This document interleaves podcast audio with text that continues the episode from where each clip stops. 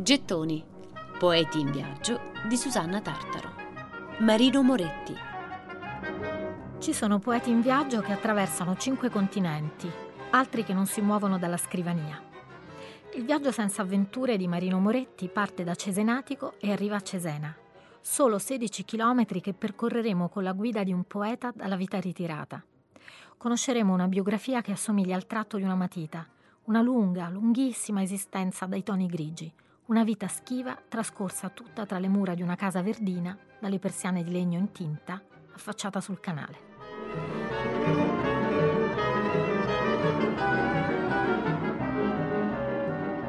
Nacque a Cesenatico il 18 luglio 1885 e vi morì, ultranovantenne, il 6 luglio 1979. La sua raccolta più famosa è del 1910 e si intitola Poesie scritte con lapis e riuscì a interessare la critica dopo il fiasco della prima, Fraternità, uscita nel 1907.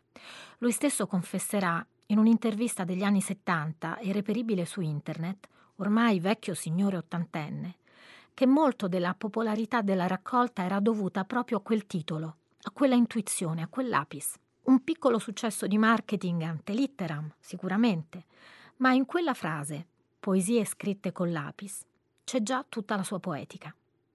Nella labilità del segno grafico e nella cancellatura potenziale risiede lo sguardo di Marino Moretti.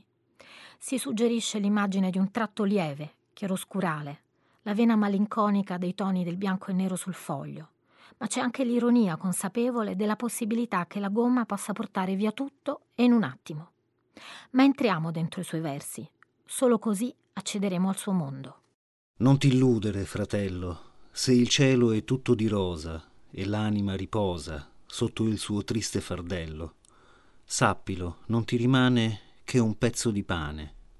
Non ti illudere per via se in ora crepuscolare tutto qui sembra affrettare l'ansia dell'Ave Maria. Sappilo, non ti rimane che un suono di campane.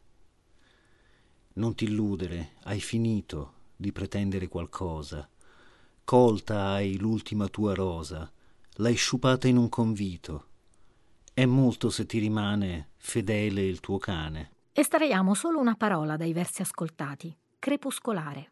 L'ora di passaggio, livida e luminosa del crepuscolo, che è il perno dell'intera poesia, su cui si regge l'impalcatura della suggestione di cose già viste, di illusioni già perdute, di rose già appassite. L'etichetta Poesia crepuscolare fu inventata proprio all'uscita di questa raccolta dal critico Borgese, tra i padri della critica letteraria italiana, profondo conoscitore dell'opera di D'Annunzio e di Pascoli e famoso e temuto per le sintesi fulminee.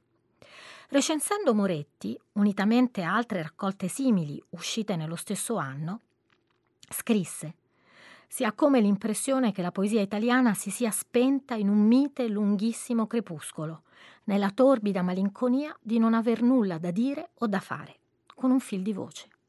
E aggiungeva una certa volontaria e studiata sciatteria, la sintassi prosaica, la quartina pedestre, il verso ritmicamente insipido. Ma partiamo proprio da qui, da questa notazione negativa che sottolinea gli elementi di asfittica monotonia di questi testi e riusciamo a intravedere la luminosità di quel crepuscolo e a inquadrare questo movimento o questo sentire crepuscolare. Noi, lettori degli anni a venire, lo leggiamo come possibile opposizione agli stilemi della poesia ottocentesca e come tensione verso il turbinoso Novecento. È l'inventario di quegli oggetti quotidiani, le care cose di pessimo gusto, le stazioncine, le suore e i colori nebbiosi non sono, lo osserverà Pier Vincenzo Mengaldo, altro padre della critica letteraria, non sono, dicevo, lì per caso, in modo malinconicamente compilativo, ma diventano, per Mengaldo, spazio e scenario di una piccola e sacra rappresentazione dell'anima.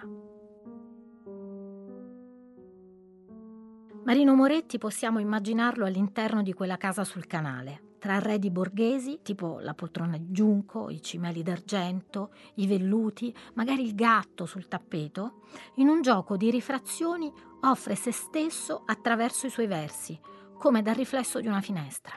Ed ecco il giorno che dalla finestra timidamente vedo uno strano pezzente e un sudicio orso che balla.